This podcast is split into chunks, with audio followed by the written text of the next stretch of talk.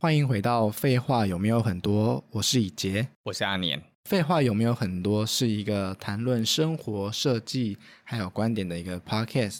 今天要来讨论的主题是魏斯安德森，一个美国导演，Wes Anderson。他就是英文，他就是很他就是很做自己的人，他就是连当导演都很做自己。你有看过他以前的照片吗？我觉得他二十几岁的时候看起来就是屁孩啊。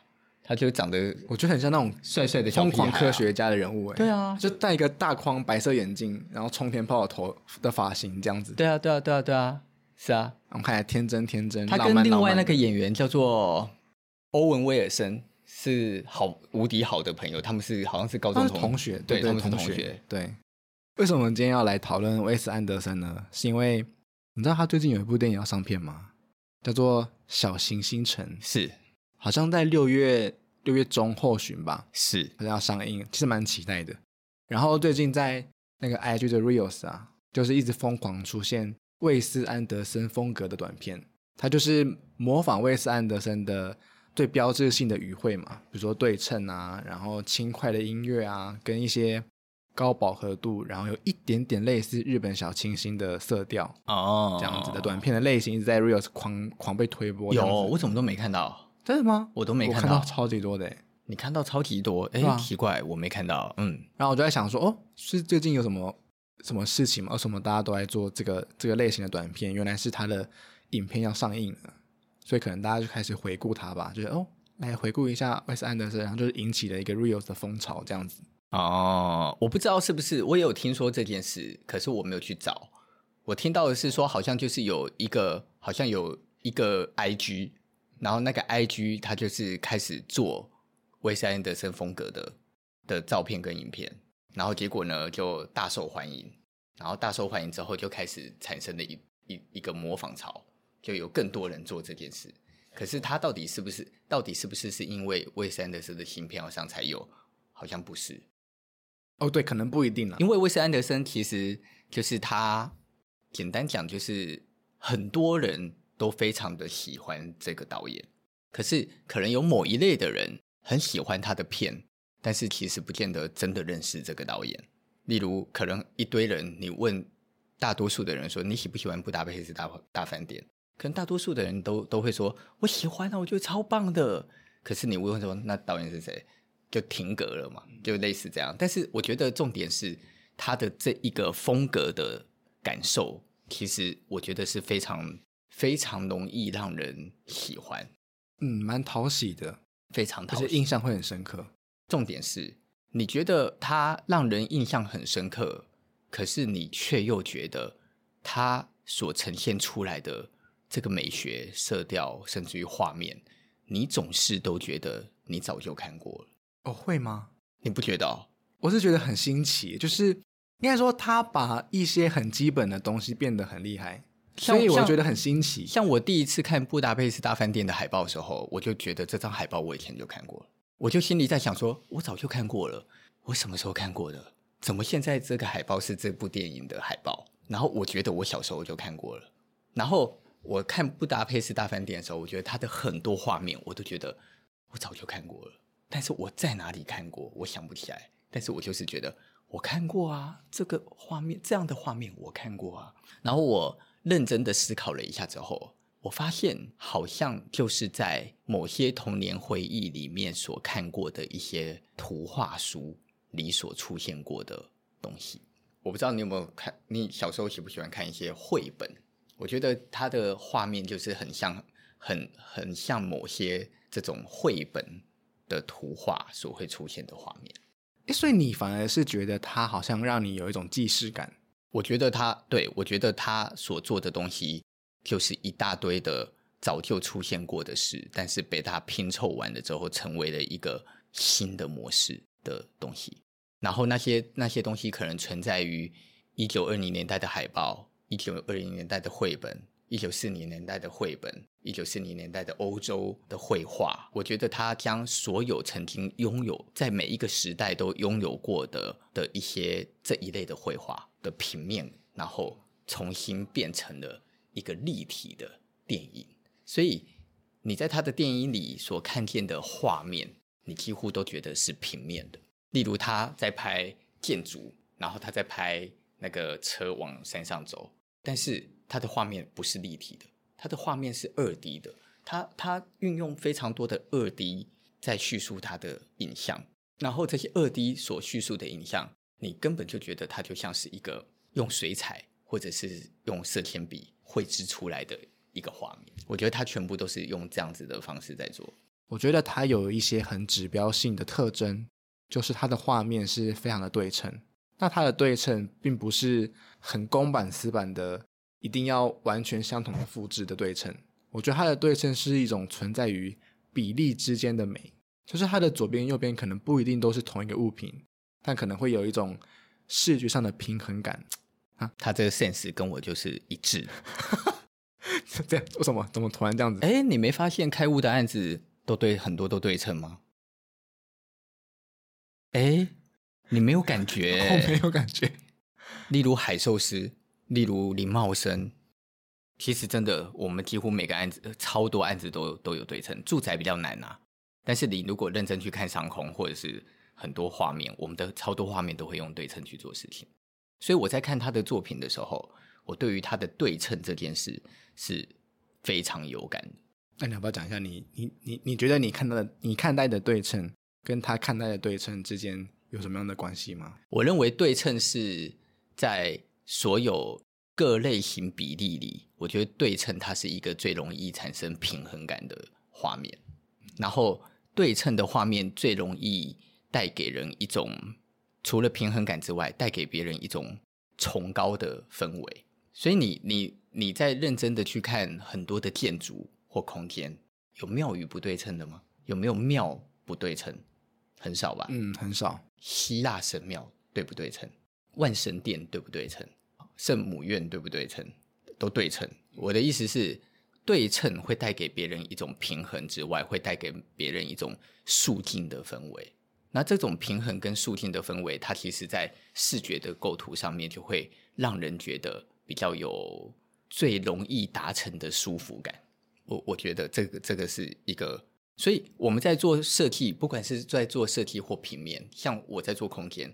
我常常最喜欢的就是在面对大空间的时候，是塑造一个对称的画面，因为这个对称的画面会让所有的空间的视点产生一层一层一层一层，这个一层一层一层一层很容易塑造美的氛围，很容易哦，很容易塑造美的氛围。所以，如果你是一个不太会做设计、不太会学设计的人，或者是画家，你就是从对称开始做事，其实失败率很低。但是在这个同时的对应里。的对称里，你如果可以在这个对称当中去找寻一个打破这个规则的不平衡感，打破它，在这个对称里，在某一个点产生一个不对称的事件，例如在三分之一线，我现在讲应该搞不好很多摄影师也会认同，在三分之一线的底下，你出现一个量体，你在右手边过来的三分之一线歪一点点，再出现一个小的量体，哎，画面就又会平衡。我觉得沃斯安德森就这样啊，所以他在对称里，他这里会出现一个量体，他在这边就会再出现一个量体，那画面就又被他平衡掉，你就会觉得，哎，它不是真正的对称，他其实就是在玩比例的美啊，没错，这个就是他对于美感的认知，他就是一个喜欢对称美感的人，嗯、所以他就会习惯性的什么都想要先找中心线。他一个访谈里他有讲啊，就他的摄影师就说，我跟他合作七部片了，所以我完全知道他要什么。他只要走进片场，看到我的第一句话就是有没有确定摄影机在最中间？他就说这一句话就是他的口头禅了。所以那你就会知道说，他其实就是他就他他的天性的热爱的美感，就是对于这件事是非常有感的。嗯、我在看那个东西的时候，我就心里就有一点觉得，哎，跟我一样哎。我每次配平面，我的第一件事情一定都是先拉那一个最中线。然后我只要左边画了什么，我就会复制再过来画什么，再画过去什么，再画过来什么，我再来把原本一样的东西打破，再把这个东西换成小的或换成不一样的。但是你永远在面对那个画面，你还是会觉得它带有对称感。你在你在想哦，包含你们去拍的那个《勤美真仙》，它也是对称啊。所以我每个案子都在玩对称。那它不一样，威斯安德森不一样。威斯安德森是他对于对称这件事情的一个。疯狂已经到了，它包含连运镜，它的镜头的运镜，它都要把这个对称拉得死死的。所以他在一两部电影里都有类似的运镜，就是先是一点透视看着这一个画面，然后镜头跟着主人翁，或者是镜头跟着故事叙事，是直接九十度的转角，再进到另外一个对称。那它的这种镜头方式，它的这种镜头移动的方式，就是他所谓的他被日本电影影响的其中之一。被日本电影影响？对啊，他被小津安二郎影响。你知道他被他影响？可是小津安二郎有这样子运镜吗？小津安二郎没这样运镜，但是小津安二郎他常常都是将镜头摆在空间的定位，然后他定格嘛，他定格拍人就一直动，一直动，一直动，一直动，一直动的演戏。但是他的话，他的镜头永远不动。对，威斯安德森只是用更现代的方法做了这件事，旋转镜头，但是镜头位置不变，这样是。所以他被影响的是一种对待空间的方式在看待。可是哦，他被这件事给影响，难道小津安二郎真的是这样想的吗？不一定。对，因为小津安二郎曾经被访问的时候，大家就在讲说：“哇，小金导演，你的镜头。”就是如此的神奇，你就是都是都放在空间当中，然后定格，然后再拍这些东西，这就是你啊，类似这样。小金就的意思就是说啊，不然我能怎么办？啊，片场就这么大，啊，空间就只有这样啊，啊，你是要我移动什么镜头？因为那个时代没有特效啊，片场的拍电影的资源也很有限啊，嗯，然后拍片的经费也很低啊。在在就是在，就算小金在那个时候已经算大导了，可在那个时代里是战前与战后之间的这个关系，所以他们以前在拍拍片，常常是真正做出一个合适的房子，所以他的镜头就很局限嘛。廊道就真的那么大，他就是架在廊道里，然后要拍这个场景，然后女主人、男主人、男主人走进来要跟他对话，要移动什么镜头，所以那时候小金就有在。就就有表达出类似，就是说这件事情其实不是风格，是一种迫于无奈的，在某一个程度上迫于无奈。可是因为他每次都这么做嘛，再加上小金的电影几乎都是在拍日本的家庭式的电影，所以他的空间永远都在一种很局促的环境里，然后在拍摄这些现代人的生活，那个时代的现代人的生活，然后他的电影也都在一种很温和的底下。很温和的底下藏着这个家庭里的冲击，然后这种家庭里的冲击都是很淡的，例如淡到什么程度呢？例如淡到类似公公可能跟自己的那个叫什么媳妇儿有一点微微暧昧，这有没有冲击？有啊，有啊。其实在，在在伦理与道德里，它带有冲击，可是它拍的很淡，到故事结束了，故事就结束了。你可以批判这这个东西，你也可以把它写成一个很道德沦丧的文章，但是在他的电影里，你又嗅不到那一点。我不知道你可以理解我想表达的是，那我觉得这件事是有影响魏斯安德森的，因此威斯安德森的电影里，它都是淡淡的、轻松的，然后音乐很让人带有一种俏皮与舒压感，可是他所包装的故事都。带有某一个程度的现实，嗯，跟一种严肃的感觉。对，那个议题是严肃的。对，布达佩佩斯大饭店嘛，嗯，它里面不就藏着纳粹吗？就类似这个意思嘛。因为我觉得你讲的这个，他被小金安二郎给影响的说故事的方法，我觉得我也觉得有一点点，就是他们都在包装一件事情，那个可能是一个包装一个故事，或是包装一个剧本，但他们在。讲一些蛮可怕或者是蛮冲击的事情的时候，他们都会用一些事情给包装掉。他又用一种很幽默的方法，然后把它消弭的，好像这件事情有点趣味。那当然，小金没有这样，小金没有用这么幽默的方法在做事。其实小我不确定小金是不是真的很冲击。有的时候看完他的电影，你会一时，尤其是早期，我以前看他看他电影，我真的看完，我不知道我在看的什么东西。我看我妈跟我爸聊天哦。我那时候看，我真的是快看到觉得啊，快睡着了。就是里面太多的平淡的对话，可是他们都把讯息藏在这些对话里，然后藏在对话里，对，藏在对话里。可是你没有很专注，因为那种对话真的是啊，你最近有看一部片吗？你最近有看一个日剧吗？就是那个《重启人生》，你有看吗？没有哎、欸，《重启人生》最近的吗？最近最近的、啊？哎，我不知道。我跟你讲，《重启人生》，我我我为什么先提《重启人生》？因为现在一定很多人看过这部片，因为我们一直想要多讲一些西方的，可是很容易又会讲到一些日日日本的东西，这就是喜好问题，这也没辙。好，重重点是《重启人生》里面，它就是它的起起头第一集的前二三十分钟，我跟你讲，没有一句对话不无聊的啦。全部都是主角跟好朋友们、主角跟家人们的对话，而且那些家对话日常到日常到你心里会觉得，我到底听了什么？在那边聊说，那你还记得四年级的那个谁谁谁那个同学吗？他在干嘛？然后另外一个就说，哦，听说他就怎样怎样怎样怎样，然后他就做了什么事啊？如如果怎样的话，哦，好像他小孩现在应该怎么了？嗯。啊，那我们等下去拍大头贴，然后就拍他们去拍大头贴的过程。我跟你讲，我心里想说，什么到底在拍什么？嗯，但是他的这个寻常的对话，累积到了第二集，累积到了第三集，累积到了第四集，你会不停发现说，哦，他在第一集讲过，哦，他在第二集讲过，哦，他在这里死掉了，又重来一次的时候，又重复这一段，但是讲的话哪里一样，哪里不一样，很厉害，就是。我觉得日本人这方面很强，他不是利用综艺感跟娱乐感来来将某一种事情放大，他是利用一种最寻常到不行的力量，寻常到让你觉得近乎微小的力量，去转折出一个很庞大的力量。这跟韩剧是很不一样的，韩剧它就是要利用一种铺陈的 tempo，啪啪啪，来让你每一次都一直不停的在戏剧当当中有冲击。可是日本是在平淡里，它就这样很平哦。突然在某一个点的时候，砰就撞你一下，你就突然有一种觉得太屌了的的一种认同认同惊讶感。嗯，那我觉得我自己觉得这个模式它很影响魏斯安德森。那是因为魏斯安德森不止一次讲说他非常崇拜日本，他很喜欢日本的文化，然后他也非常喜欢黑泽明跟小津。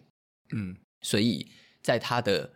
在他的美学的世界里面，他就用了非常多跟日本有点连接性的，不管在色调上也好。所以你看他的色调明明很欧洲，我觉得他的色调是标准法国人的浪漫色调。哦，这是我的解读，标准法国人的浪漫色调。可是他又比标准法国人的那种美感的色调清淡，嗯，有点朦胧感的感觉。如果我们今天要讲。法国人的标准色调，哪一部电影我觉得最像？艾米丽的异想世界。哦，我跟你说，艾米丽在巴黎。艾米丽，艾米丽在巴黎是什么？那个我，我好好算了，没事。那那部片说就是不需要讨论的，不是我们会想要讨论的片。艾米丽的异想世界你看过吗？没有，超可惜。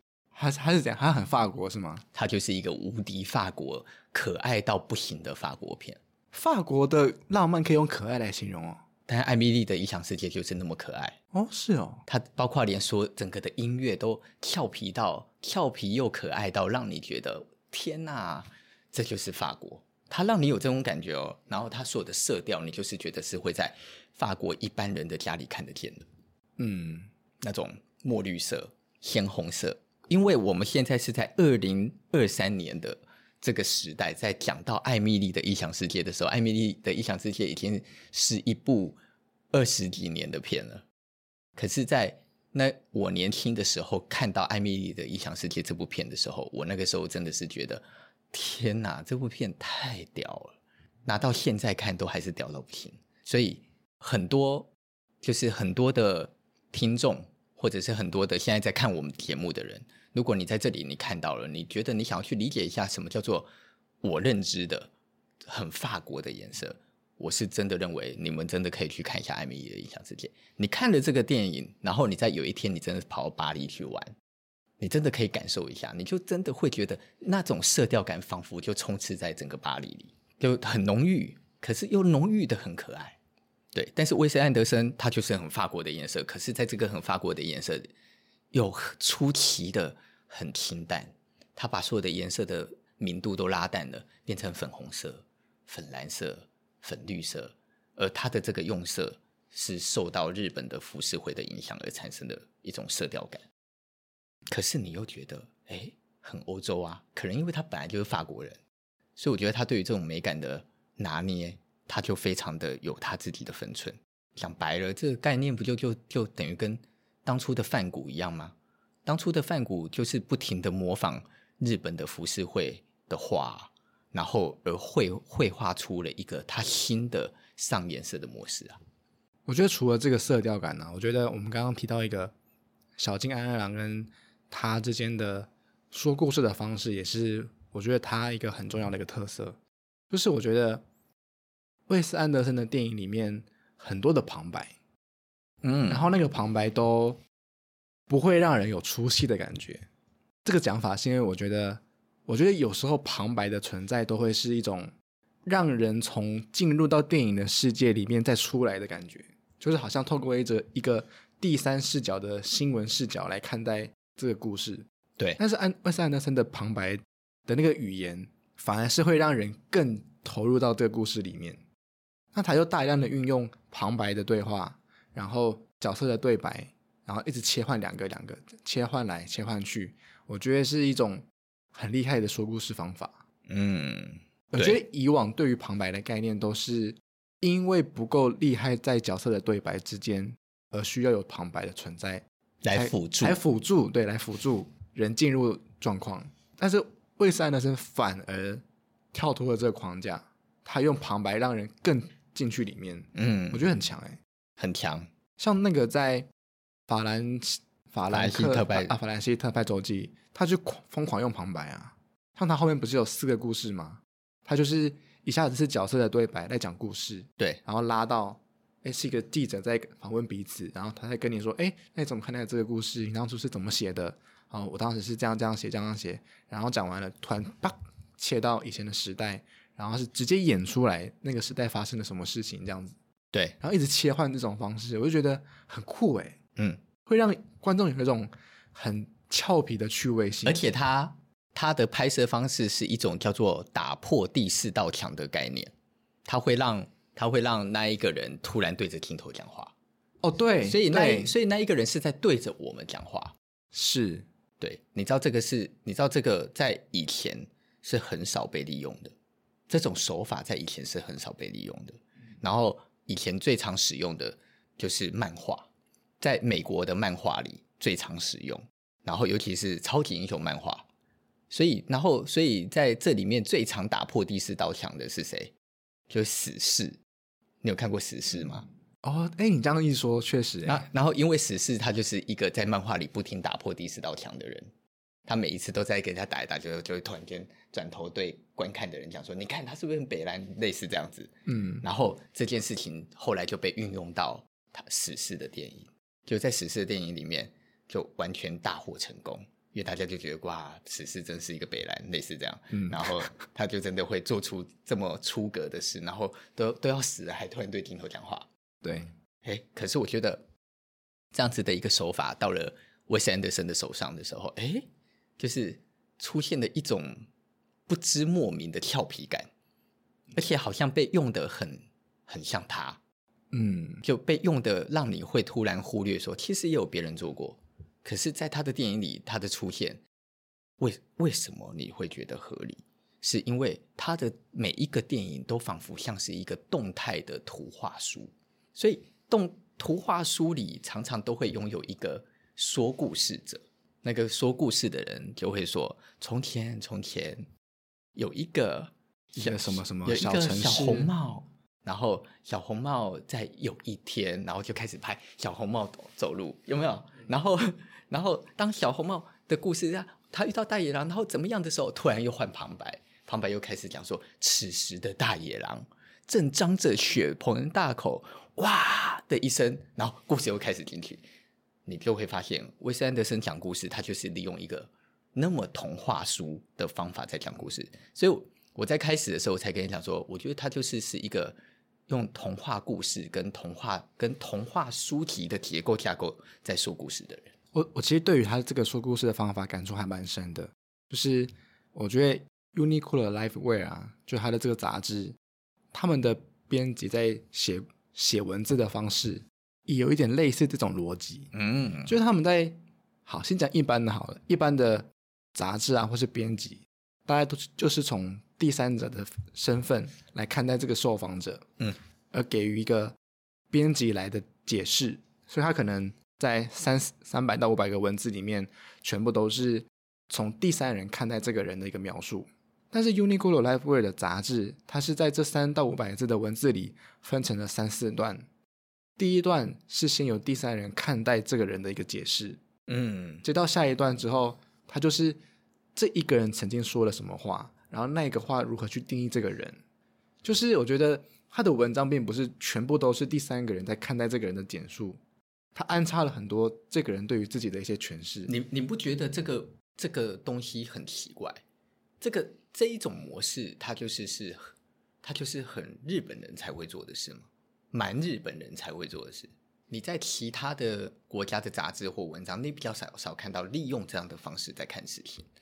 往往要么第一人称就第一人称，往往要往往第三人称就第三人称。哦，对了，但是这个对，你你你仔细看，第一人称又第三人称的文章文体，一直跳来跳去的，在日本超多。啊，是哦。哦，例如你看很多的建筑类的书籍，那些建筑类的试题，例如什么什么阿布雅式对话原研哉之类的那种书，那种书里面全部都是对话，所以他在这种对话里就常常呈现着谁是以第一人称在看事情，谁是以第三人称在看事情，然后那些文章里就很容易出现这种对白，所以在日本的很多书，很多这一种访谈书。就会很容易有这一类的东西，我自己觉得蛮有趣，而而最常出这一类的书的也是他们啊。国外比较容易就是以作品集的形式，对，我觉得就我我必须讲，我就我觉得这蛮有趣的，就是他们就像是一个很特别的民族，而他们的这个民族性就是有别于一般的民族。好，他们这些艺，他们这些设计师或艺术家们，他们可能彼此会对谈，对谈还会出现彼此不认同的状态，互相彼此不认同，但是又一起对谈，才把它出成一本书。我就觉得很屌啊！就是他们不是站在一种我不能讲，嗯，你看为什么其他的国家或者台湾，台湾会出这样的书吗？例如我去邀请某一个设计师，然后我批评他，他再批评我，然后我再称赞他，然后我们再来讨论什么叫做最好，不是不行，很难。可是谁的度量那么大？嗯，可是我觉得这这一类的事好像在日本很容易发生。对，我就觉得这种讲故事的方法很厉害。我觉得我我刚才好像没有讲得很好，那你讲的很好，就是第三人称接到第一人称。再接到第三人称，一直交换交换，我觉得魏斯安德森的的说故事的方法就有这种感觉，嗯，一下子让你觉得你是第三人称，一下让你觉得你是第一人称这样子，嗯，但是他们之间的转换会让会让你觉得非常的介于一个很很舒服的的一个一个临界值，不会让你有出戏的感觉。讲到旁白，我就觉得他的这个手法还蛮像日本综艺节目的，就日本那种就什么跟拍到你家。或者是在街头采访，啊、他们就是那个就旁白啊，就是这个意思啊。所以你你不觉得我我所以我刚才的意思就是这一类的事在日本的文化里充斥着，但是到了国外，真的今天离开了日本，只要离开日本，就算到了台湾，它就变稀有产品了。不知道为什么。然后到了欧洲就更不用讲了，欧洲更主观啊，他们看任何事情，每个人都以自我为主啊。但是到了魏斯安德森的手上。他的这些事情，他是完全用很多不一样的立场跟视角来表达一个事件，嗯，但是他的画面又很主观，而且重点是他在用这么多的视角看事情，他仍然维持一个中心的故事线。对，因为我觉得他太会讲故事。我我我我在看他的故事的时候，我觉得他就是一个很懂得利用画面吸引别人眼睛的人。对，他。很有办法用画面吸引人眼睛，但他又不止仅于此。没错，他又很会让用故事的排列让人知道说我想要表达什么事情。对，一起说到这个，我我因为这次要聊他嘛，我就在看了他电影两三次。我觉得我这次在看第二次的时候，我发现他的电影都藏了非常大的资讯量。哎，嗯，所以看第一遍的时候，其实你会看不懂他想要讲的一些事的关键事情。要不要剧透一下，表达一下你你看到的？那我自己觉得最有感触的其实是《法兰西特派周记》。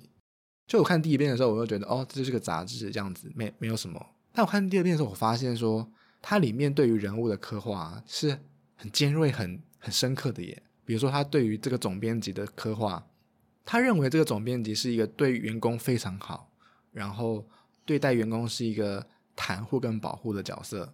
那他就在讲说，他怎么看他这个总编辑怎么样去保护这些这些编辑们这样子。嗯、然后这些编辑们出了什么错，做了一些什么一般老板绝对不可能说 OK 的事情，他仍然说好啊，那没关系，你就做吧，这样子。嗯，所以他在这些很幽默、很可爱的剧情里面藏了很多他对于人性嗯的一个想法。嗯全智导也是，法兰西谈判周记也是，他怎么看待人的价值观？他怎么看待人面对恐惧时的处理？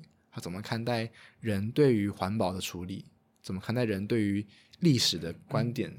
嗯、我觉得他的电影里面其实有很多这种细节，是你看第一遍的时候你看不到的。嗯，因为第一遍会被他的画面、他的比例跟氛围给完全的吸引住，忘记了剧情里面藏了很多很很深的事情。嗯，看第二遍觉得哇。